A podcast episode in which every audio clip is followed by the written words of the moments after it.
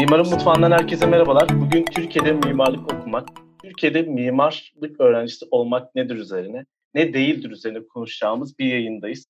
Bugün yayınımızın konuğu kendisini Instagram'dan, YouTube'dan çokça tanıdığınız bir mimarlık öğrencisi, TED Üniversitesi öğrencisi Dilara Ademir ile birlikteyiz. Öncelikle Dilara hoş geldin. Nasılsın?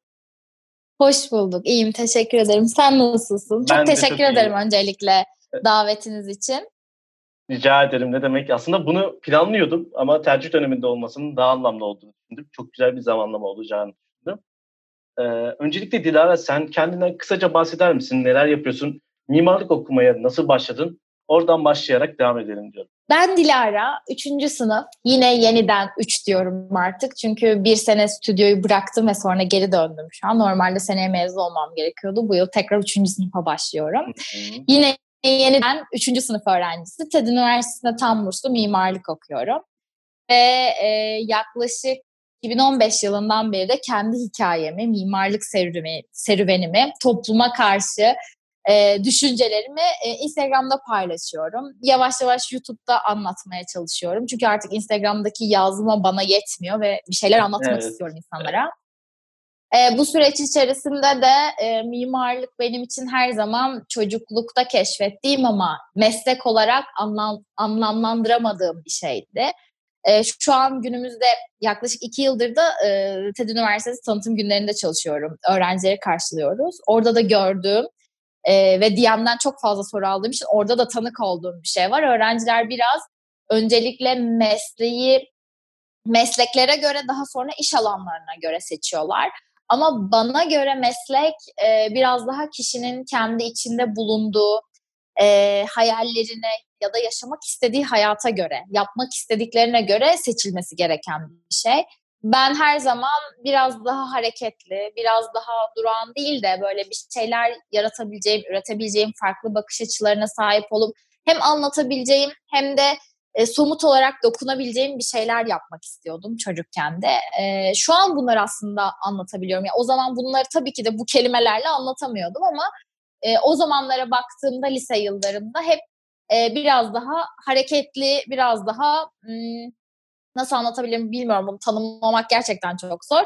Farklı bir çocukluk geçirdim. E, her zaman böyle bir odanın içinde bir şeyleri hayal eder kendimi bulurdum. Yani her zaman var olanı kabul etme değildi aslında. Geliştirme ve bir şeyleri değiştirip dönüştürmeye yönelik bir e, çocukluk hayatım vardı. Lisede bunun mimarlıkla olabileceğini keşfettim. Bu aslında baktığın zaman şu an bile söyleyebiliyorum. Birçok meslekte de olurmuş.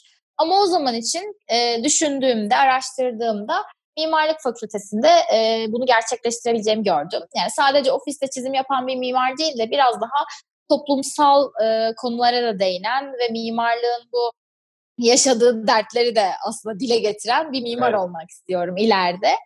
O yüzden de TED Üniversitesi'ni tercih ettim e, zamanında.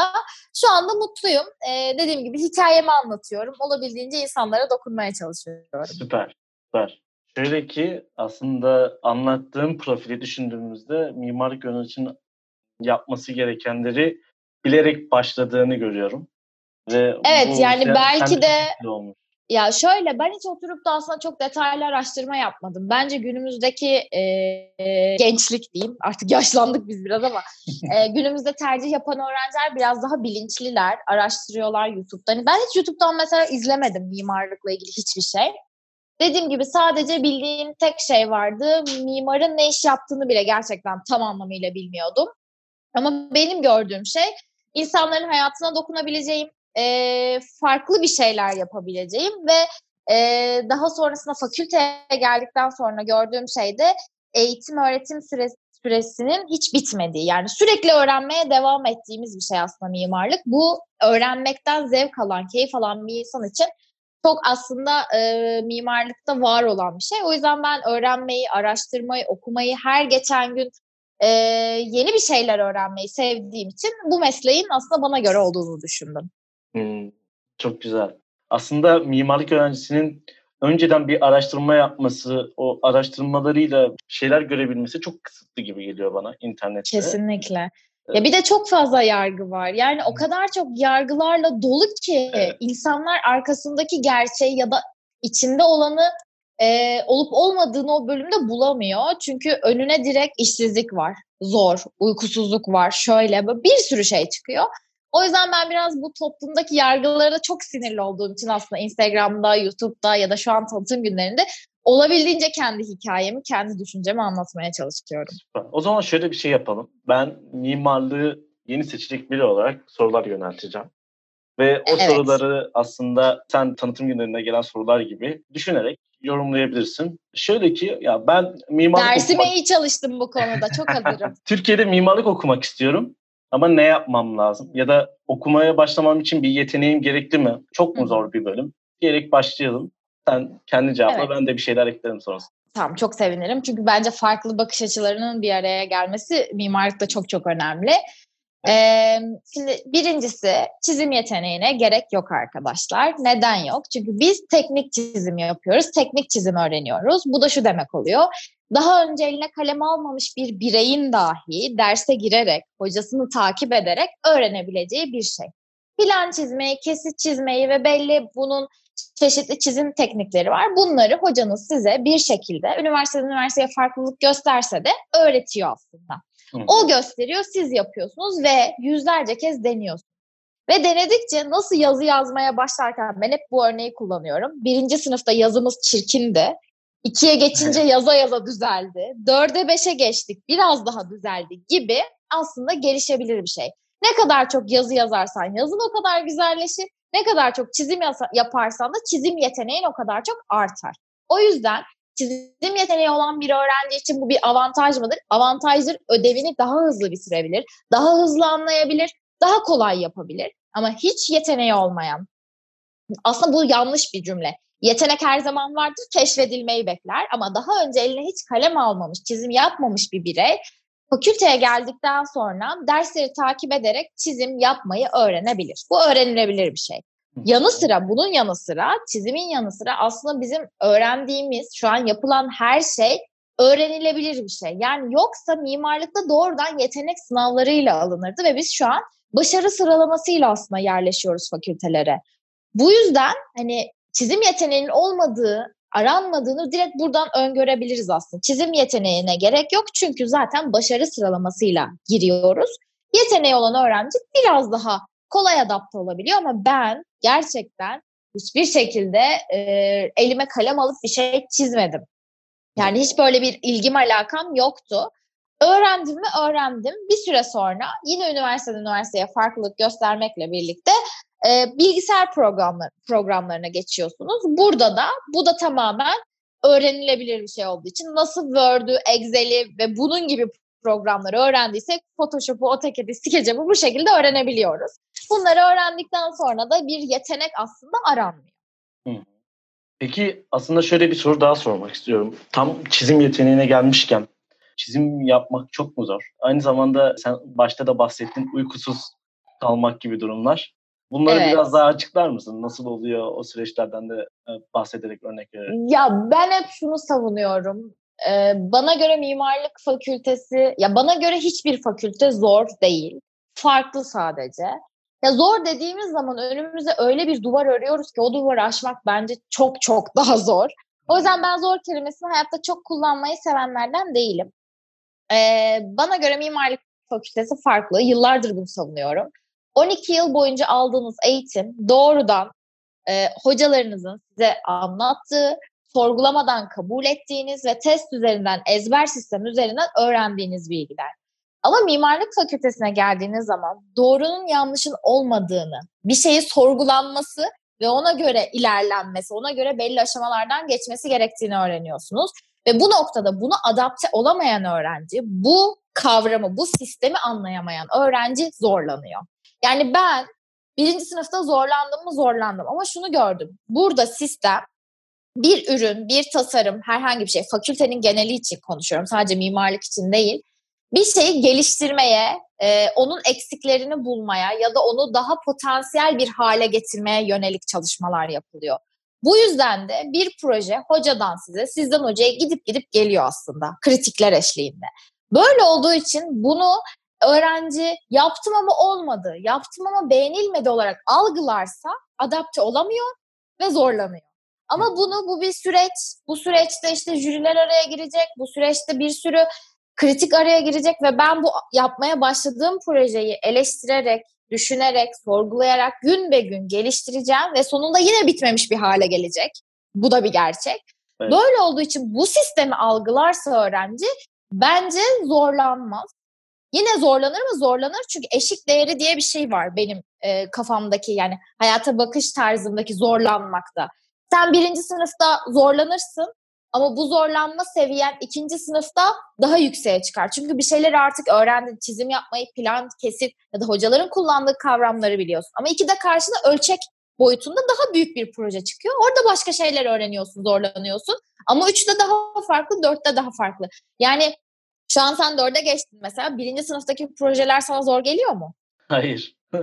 Gelmiyor çünkü evet. öğrendin artık biliyorsun basic design temel tasarıma Aynen. dair her şeyi artık öğrendin ve biliyorsun. E bildiğin için de e, matematik gibi yani. İlk başta bize çarpım tablosu da zor geliyordu. Ama şu an öğrendiği için öğrenci çarpım tablosu zor geliyor mu? Gelmiyor. Aslında çok basit temelleri oturtulmuş bir fakülte. Çok basit öğrenim çıktıları var. Ama öğrenci bunu algılayamayıp ya zor her gün de ödev veriyorlar. Of bugün de bu geldi, şu oldu. Böyle yakınmaya başladığı zaman tabii ki de uykusuz kalıyoruz. O bir gerçek. Bunu asla inkar etmiyorum. Yani 36 saat uyumadığım zamanlar da oldu. 2-3 saatlik uykuyla 36 saatte bir çalışmaya devam ettiğim de oldu. Evet. Ama severek yapıyorsam bana göre e, çok keyifli bir bölüm. Mesela çizim yeteneğine gerek yok ama sabra, sabır dediğimiz o kelimeye çok fazla ihtiyaç var. Çalışmaya, az, azmetmeye çok fazla ihtiyaç var. Şöyle bir soruyla devam etmek istiyorum aslında. Ben mimarlık okumak istiyorum. Üniversite sınavına girdim. Şu sıralamayı yaptım. Ve bundan sonra nasıl bir adım atmam gerekiyor? Sıralamam ve puanımı göz alarak neler yapmam gerekiyor? Yani bununla ilgili evet. ne tür aşamalar var? Ya da hangi üniversite veya hangi fakülte olması herhangi bir kriter mi değişiklik yaratır mı eğitimde? Yani onlarla evet. ilgili gelen sorulara da cevap hmm. Ya şimdi burada şöyle bir sıkıntı var aslında. Yani öğrenci öncelikle e, üniversite ya da şehir seçiyor benim gözlemlediğim kadarıyla. Ya İstanbul'da okumalıyım. Güzel bir tercih, evet. Daha sonra e, üniversite seçiyor. Bu üniversiteyi istiyorum. Tamam. Sonra meslek seçiyor. Ama mezun olduktan sonra ne o şehir ne o üniversite sana hiçbir şey getirmiyor. Yani sen mesleği yapıyorsun. O yüzden öncelikle eğer mimarlık mesleğine ya da mimarlık fakültesinde herhangi bir mesleğe karar verdiyse öğrenci bir, bence kendine şunu sormalı. Ben bu şekilde tercih yaptım. En azından öyle anlatayım. Dilara olarak tercih döneminde mimar olmak istiyorum. Evet. Peki ben mimarlıkta ne arıyorum bir üniversitede? Bakın şehir değil. Bir üniversitede mimarlıkta ne arıyorum? Benim için bir yüzde yüz İngilizce eğitimde. İkincisi akademik kadroydu. Çünkü mimarlıkta aldığınız eğitim kitaptan öğrenebileceğiniz, açıp YouTube'dan izleyebileceğiniz temel tasarımdaki derslerden bahsediyorum. Stüdyo derslerinden bahsediyorum.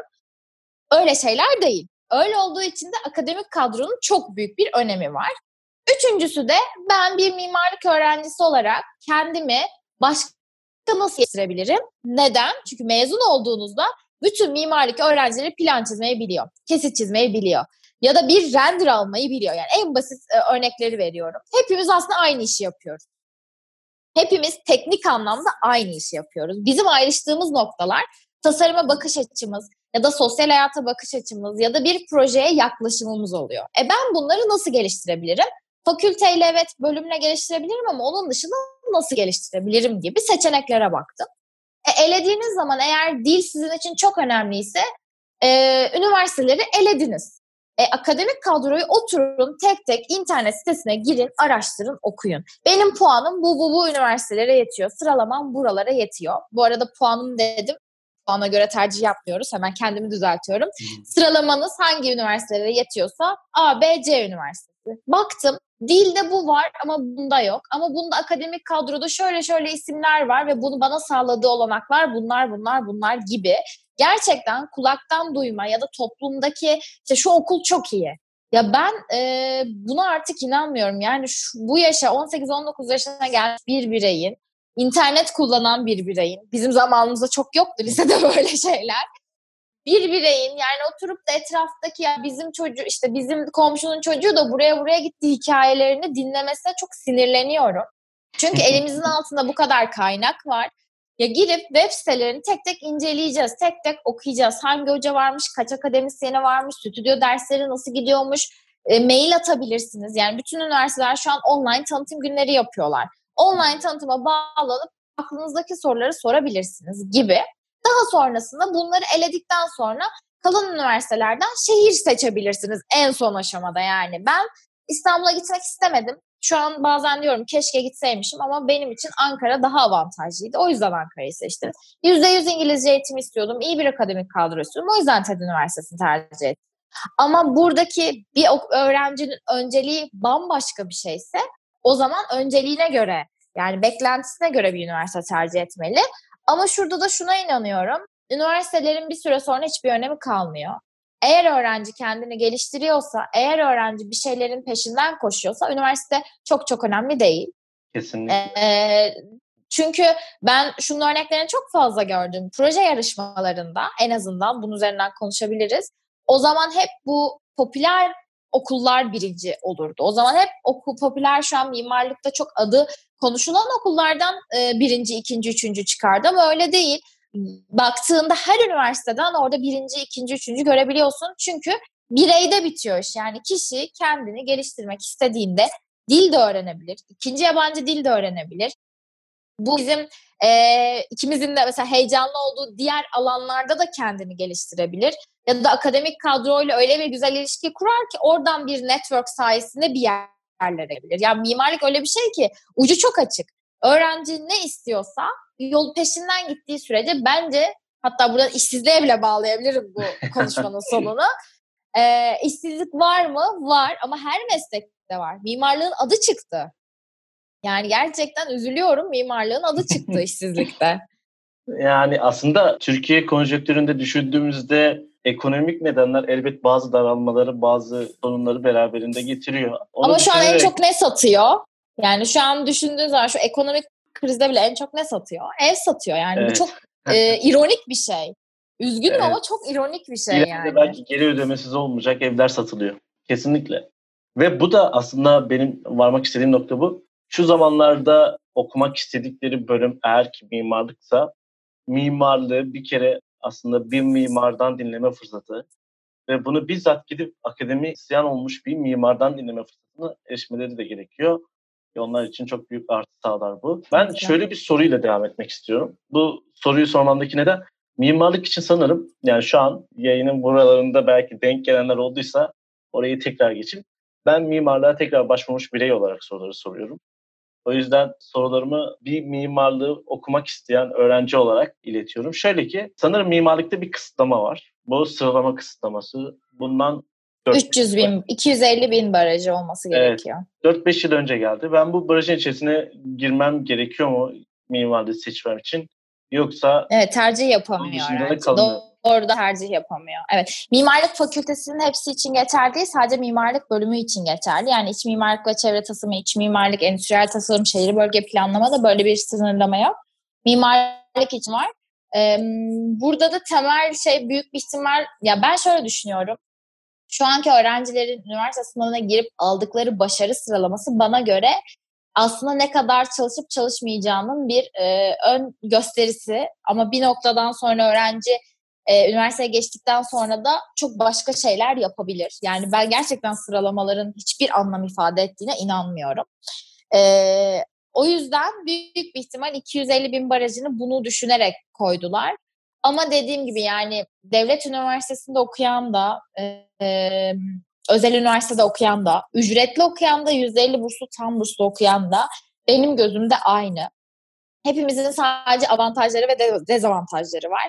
Hani ben tam burslu bir öğrenci olarak bir özel üniversitede İngilizce eğitim alıyorum. Bu bir avantaj ama inanın bana bunun getirdiği dezavantajlar da var. Ya da bir başkasının da aynı şekilde yaşadığı şeyler var. Bu noktada öğrenci kendi alanını, kendi mimarlıkta hissettiği şeyi, mesela ben mimarlığın anlatıcısı olmayı çok seviyorum.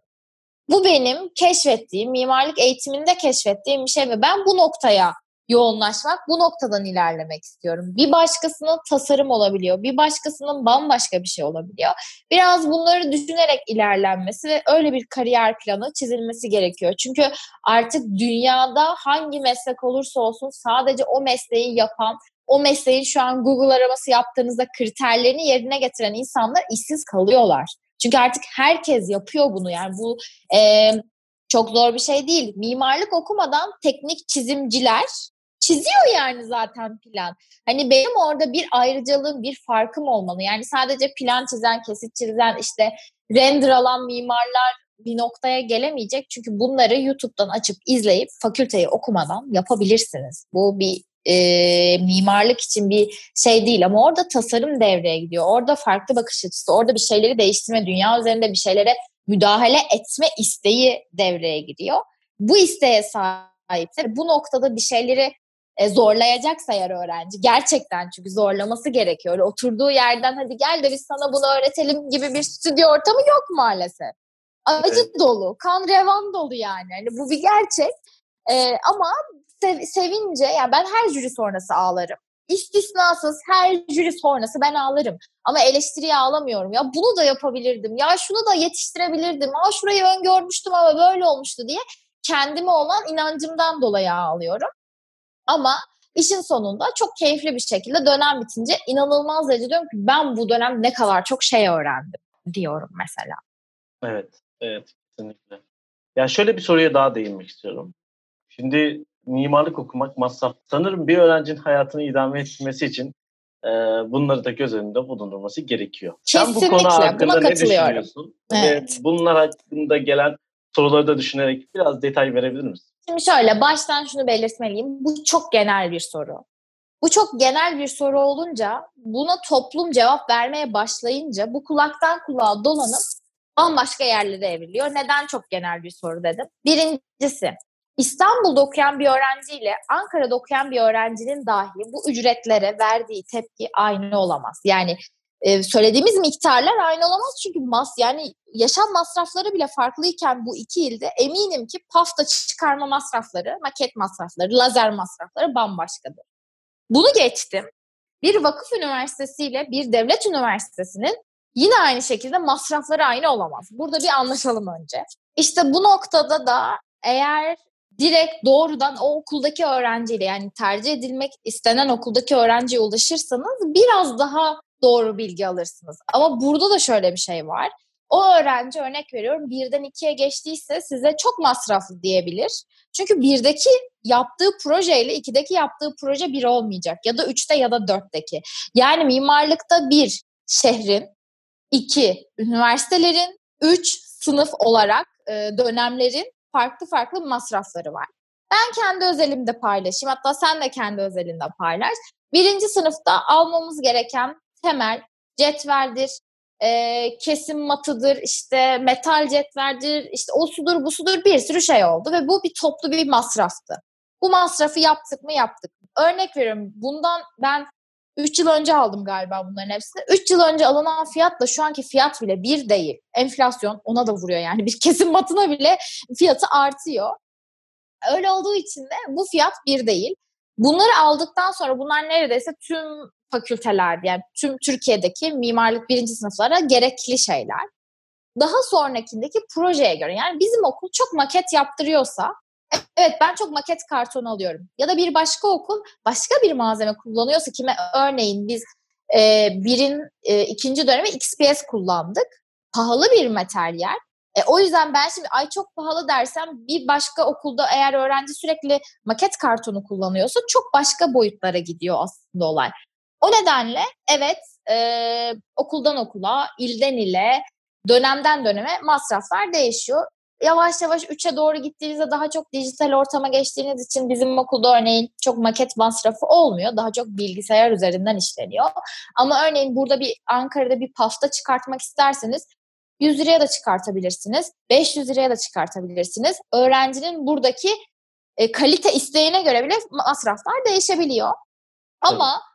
Bence bir öğrenci masraf yapıyor mu? Yapıyor. diğer bölümlere göre bizim kitap masrafımız çok olmuyor. Onların da belki kitap fotokopi masrafı oluyordur ama yapıyor mu yapıyor ama dikkatli olursa her seferinde ben bunu çok örnek veriyorum. Kesim matını kaybedip her ay kesim matı alırsa evet masraflı. Ama yani malzemelerine sahip çıkarsa ve belli noktalarda dikkatli davranırsa öyle aklınıza gelebilecek uçuk fiyatlar değil. Ama tabii ki de bir bütçe ayırıyor muyuz? Ayırıyoruz. Evet, Özellikle evet. final jürilerinde lazere de ayrı para veriyorsun. E, paftaya da ayrı veriyorsun. Ama mesela ben lazerin her şeyini lazerden kestirmiyorum. Zamanım oluyor. Ama bazen hiç zamanım olmuyor. Her şeyi lazerde kestiriyorum gibi gibi. Yani şöyle ben aslında kendi özelimde bahsedecek olacaksam eğer şöyle söylemek istiyorum. Ben üniversiteye okumaya başladığımda mimarlığın nasıl olacağını, maket yapımı vesaire üzerine az çok tecrübem vardı. Daha önce mimarlık okuyan çevremden dolayı. Buna hazırlıklı olarak başladım. Onun bir artısı vardı. İstanbul'da okumanın bir artı tecrübesi olarak ya aslında maket malzemelere ulaşmak çok kolaydı. Fiyatlar benim geldiğim zamanlar çok uygundu. Başladığım zamanlar. Bir de onun dışında ben öğrenciye şöyle bir tavsiyede bulunabilirim aslında. Benim kendim yani maket raf var. Aslında malzemelerimi, her şeyimi oraya koyuyorum. Ve mümkün olduğunca uzun süre orada kalır yani. Elbet lazım olur diyerek oraya koyuyorum. Bu işte bana çok malzemeyi büyük düzgün sağladı. kullanmak. Evet Kesinlikle bu bana çok öyle. yani, sağladı. Ya bir de bir mimarlık anda... öğrencisi şey yapması lazım. Yani malzemelerin hepsini görebilmesi lazım ki o maketini en iyi nasıl ifade edebiliyor onu da görmesi lazım. Çünkü artık mimarlığın aslında biraz da malzeme biliminin de e, çok iyi bağdaştığını görebilmek gerekiyor. Ben öyle yaptım diyebilirim. Sen bir şey ekliyordun. Kesinlikle orada. öyle. Ya en örneği yani kırtasiyeden kırtasiye bile fiyatlar değişiyor. Ve gidip gerçekten burada nerede Ankara'da ya da İstanbul'da ya da bir başka şehirde nerede en uygunluğu var bilirsen ya aynı yere gide gele aslında alışıyorsun ya da kocaman bir kartonun bir kısmını kullanıp geri kalanı çöpe atarsan tekrar almak zorunda kalıyorsun. Ya buna biraz dikkat etmek gerekiyor. Biraz bu konuda e, düzgün çalışmak gerekiyor. Yani çalışma düzeninin de burada çok önemi var. Yani kocaman bir, bir küçük bir parça keseceğim diye benim zamanda yani birinci sınıfta tabii bunu bilmiyorsun. Zamanla öğreniyorsun ama direkt şeyin kartonun ortasından kesen arkadaşlarım vardı. Geri kalanı çöpe gidiyor.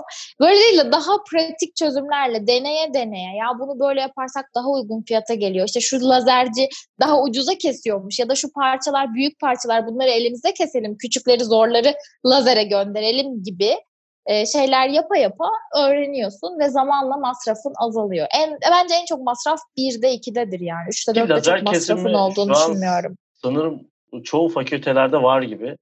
Bu da bir Bizde var. Evet. evet. Kriter. Evet, yani şöyle evet. bir soruyla devam etmek istiyorum. Sen üniversite tercih tanıtım günlerinde mimarlık okumak isteyen öğrencilerin şahit olduğun en ilginç sorularını ve o soruları nasıl cevaplar verdiğinden bahsederek bence son bölümü böyle bir geçiş yapabiliriz. yani daha iki gün önce başıma geldi ve gerçekten hani böyle çok fazla adı var ama en son duyduğum şey maketin sağlamlığını anlamak için hoca bir yerde ayağında sektirmiş bu doğru mu? Bir hoca jüride maketin sağlamlığını ölçmek için maketi ayağında top gibi sektirmiş. Bu doğru mu? Böyle şeyler yaşanıyor mu? Şimdi buna cevap vermek de çok riskli. Çünkü benim gördüğüm, şimdi ben hani, olabilir de olmayabilir TED Üniversitesi, evet TED Üniversitesi okuyan bir öğrenci olarak şu ana kadar hep üst dönemlerin jürilerine katıldım. Hem başka fakültedeki iç mimarlığın, endüstriyel tasarımın jürilerine katıldım. Böyle bir şey görmedim. Ama belki Türkiye'nin bir yerinde böyle bir şey yaşanıyor olabilir. Ama bu demek değil ki sizin başınıza gelecek ya da bu demek değil ki bu çok sık rastlanan bir şey. Yani böyle şeyler çok ilginç geliyor bana. Ya da işte maketler koparılıyor mu? Maketleri fırlatıyorlarmış, eziyorlarmış. Bu nasıl diyor? Ben böyle şeyler hiç deneyimlemedim. Allah da deneyimletmesin kimseye. Yani Ama şöyle söyleyeyim. Gerçekten bence deneyimlemeleri şey. gerekir yani. Bence deneyimlemeleri Tam ona gelecektim. Tam ona Aynen. gelecektim. Mesela çok özenerek yaptığım final jürindeki bir e, maket daha fotoğrafını çekmeden jüri tarafından daha iyi bir şey öğretmek amaçlı bir yeri Kesinlikle. koparıldı. Kesinlikle. Ve ben orada şunu öğrendim. Bir, jüriye çıkmadan önce mutlaka fotoğraflamanı yap Dilara. İki, burada bir şey var. Öğretme amacı var. Bir şey var. Ve bir süre sonra şunu görüyorsun. Sen mezun olduğunda hiçbir işveren, hiçbir e, müşterin sana gelip tatlı tatlı konuşmayacak ya da sana insanlarla anlaşmak zor yani mimarlık fakültesi tamamen bir iletişim fakültesi. Öyle olduğu için de bu hard evet. koşullara, bu zor e, sisteme alışmamız gerekiyor. Ee, onun için de belli noktalarda tabii ki de öğrencinin gelişimi açın. Yani kimsenin kişisel değerlerine karşı yapılan şeyler değil bunlar. Birinin maketine bir şey yapılıyorsa onun kişiliğine ya da ona karşı yapılan bir şey bizim maketlerimiz bence çok sahipleniyoruz. Aslında onlar bizim değil. Onlar bize ait değil. ee, öyle olduğu için de böyle garip sorular geliyor. Yani ben hep genelde şey diyorum yani evet mimarlık fakültesi biraz farklı. Ee, ilginç evet. deneyimler var ama gidip de bir doktor adayına, bir tıp okuyana, bir diş hekimliğine de sorsan, bir öğretmen adayına da sorsan onların başına da çok ilginç şeyler geliyor akademisyenlerle birlikte ki ortamda. Ama bunlar artık üniversitede var olan şeyler. Büyüdük.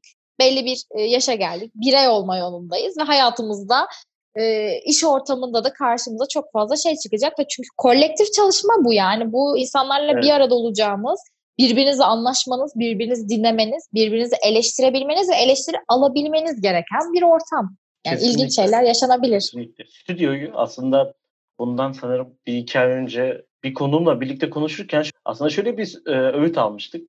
Sen stüdyoda vakit geçirdiğin beş insanın ortalamasısın dedi. Yani biraz da uyarlayarak söyledi. O yüzden Kesinlikle. stüdyoda vakit geçirdiğin kişileri ve arkadaşların aslında senin mimarlık kariyerinde de çok oradaki kolektif çalışmayı iyi deneyimlemek gerekiyor. Bu çok önemli. Yani ben hep şey diyorum, bana kim olduğunu söyle, sana arkadaşını söyleyeyim muhabbetini, bana kim olduğunu söyle, sana çalışma ortamını söyleyeyim. Yani mimarlık tamamen böyle bir şey. Yani evet. sabahlayanlarla takılıyorsan sen de sabahlıyorsun. Evet. Ya da çok önemsemeyen ya da ya geçsem yeter yani çok da önemli değil. Hani şu projeyi bir yetiştirelim zerle. Sen öylesin. Yani o tamamen gerçekten ortalamalı ortalamalısın. Evet. Ya sona doğru gelmişken başka böyle gelen sorular var mı? Ya da söylemek istediklerim var mı? Onu da alalım ve bitirelim diyorum yayını. Yani dediğim gibi genellikle mimarlıkla ilgili çok temel sorular geliyor. Çok böyle farklı şeyler gelmiyor. Ben papağan gibi gerçekten her gün aynı şeyleri anlatıyorum ve çok keyifle anlatıyorum bu arada. Beş maddede özetler misin? Sonu e, böyle. Özetleyeyim. Evet. Tamam. Yani e, dediğim gibi ben çok severek anlatıyorum çünkü insanların ne olduğunu bilip öyle gelmesini istiyorum ya da ne olduğunu bilip gelmesini istiyorum. Korkup kaçmasını istemiyorum. E, birinci maddem sabır işi, emek işi, çalışma işi. Gerçekten e, evet. ben Instagram'da bir şey paylaştığımda bir altına şey yazmış. Mimarlık zor mu? Öyle bir yazıydı. İşte saçlarınızı döktüğünüz, uykusuz kaldığınız falan filan bir sürü şey yazmış. Düşündüm. Yani dedim çok çalışıyorum ama bu kadarını da deneyimlemedim daha. Daha saçlarım dökülmedi. Hani uykusuz kaldım ama o kadar büyük sıkıntılar yaşamadım. Çünkü zaman yönetimini öğreten bir şey. Kesinlikle. O yüzden çalışma işi, sabır işi. İkincisi çizim yeteneğine gerçekten gerek yok. Artık bu ne olur aşılsın Türkiye'de. Yani bunu gerçekten aşmamız gerekiyor. El birliğiyle işte her yerde anlata anlata bunu aşmamız gerekiyor. Ee, üçüncüsü ne olabilir? Yine hayal gücü, yaratıcılık, öğrenilebilir şeyler. Ben bunun üzerine e, artık o kadar çok DM'den soru alıyordum ki makaleler buldum. Gerçekten araştırdım. Yaratıcılık gelişebilir bir şey mi? Sosyolojik ve psikolojik bir şey. Ve gerçekten bilim insanları bunu kanıtlamış arkadaşlar. Yaratıcılığınız, hayal gücünüz okuya okuya, çalışa çalışa gelişiyor. Proje bazlı da, tasarım bazlı da bu şekilde gelişiyor. Yani hiçbirimizin aklına ilham bir anda inip proje yapılmıyor. E, dördüncüsü şu olabilir. Hani İngilizce okumak şart mı? İngilizce mi okumalıyım? Böyle Aa, bir şart yok. Çok eğer, önemli bir soruymuş aslında. Evet, eğer İngilizce okuyabilme şansınız varsa, sıralamanız yetiyorsa nacizane İngilizce fakülteleri öncelikli tercih edin. Ama yetmiyorsa mimarlık okumamamalıyım mı? Böyle bir şey. Hayır, okuyabilirsin. İngilizceyi yanında geliştirebilirsin, öğrenebilirsin.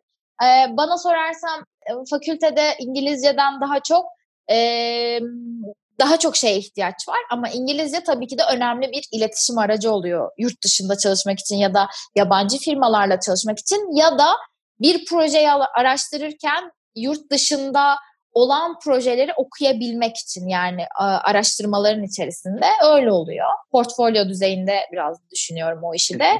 Beşe geldi bu galiba. Şu an beşinciyi söyleyeceksin. İngilizce dördüncü. Beşe, o İngilizceye söyledim. Beşe geldiğimde de sosyal hayat var mı yok mu? Bu da çok fazla geliyor. ee, bence yok.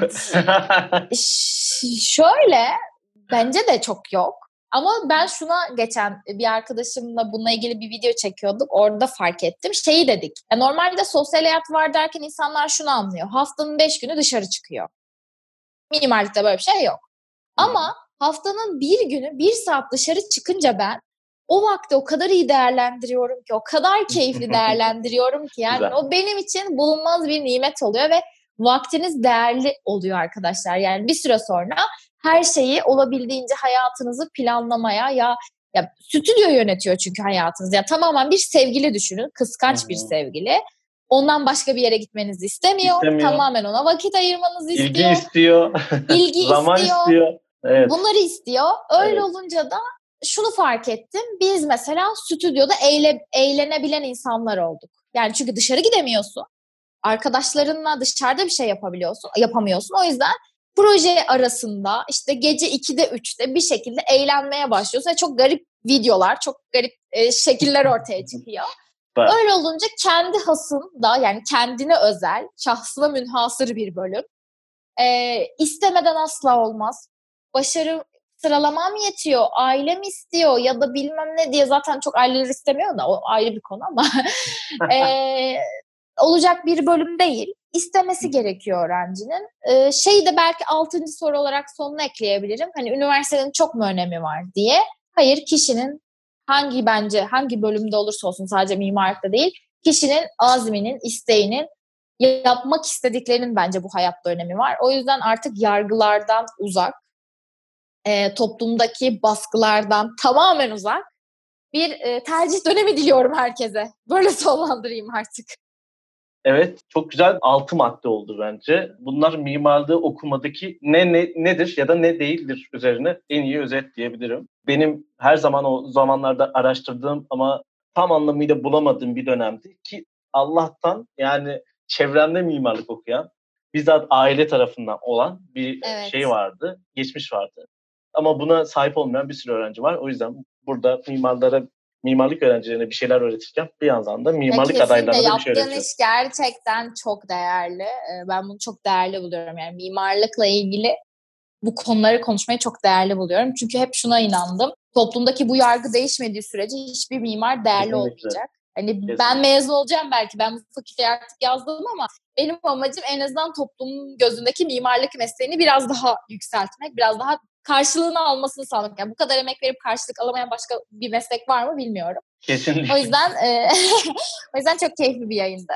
Süper, süper. E, bugün e, Mimarın Mutfağı'nda Türkiye'de mimarlık okumak kriterleri ya da eksiyle artısıyla konuştuğumuz bir yayın oldu. Yayınımıza konuk olup bizi kırmayan Dilara Aldemir'e öncelikle teşekkür ederim. Ben teşekkür ederim bundan davetiniz sonra, için. Bundan sonra bence bunun tercih dönemlerine daha da yeni serilerine geleceğini düşünüyorum ben belki aslında bunun da bir devamı da olabilir ilerleyen zamanlarda. İnşallah. Tabii ki. Ee, çok teşekkür ettim şimdiden. Tekrardan görüşmek üzere. Ben teşekkür üzere. ederim. Hoşça o zaman kal. görüşürüz. Hoşçakalın. Mimarın Mutfağı'nda bugün Dilara Demir ile birlikteydik. Bizi kırmadıkları için teşekkür eder. Başka bir Mimarın Mutfağı'nda görüşmek üzere. Hoşçakalın.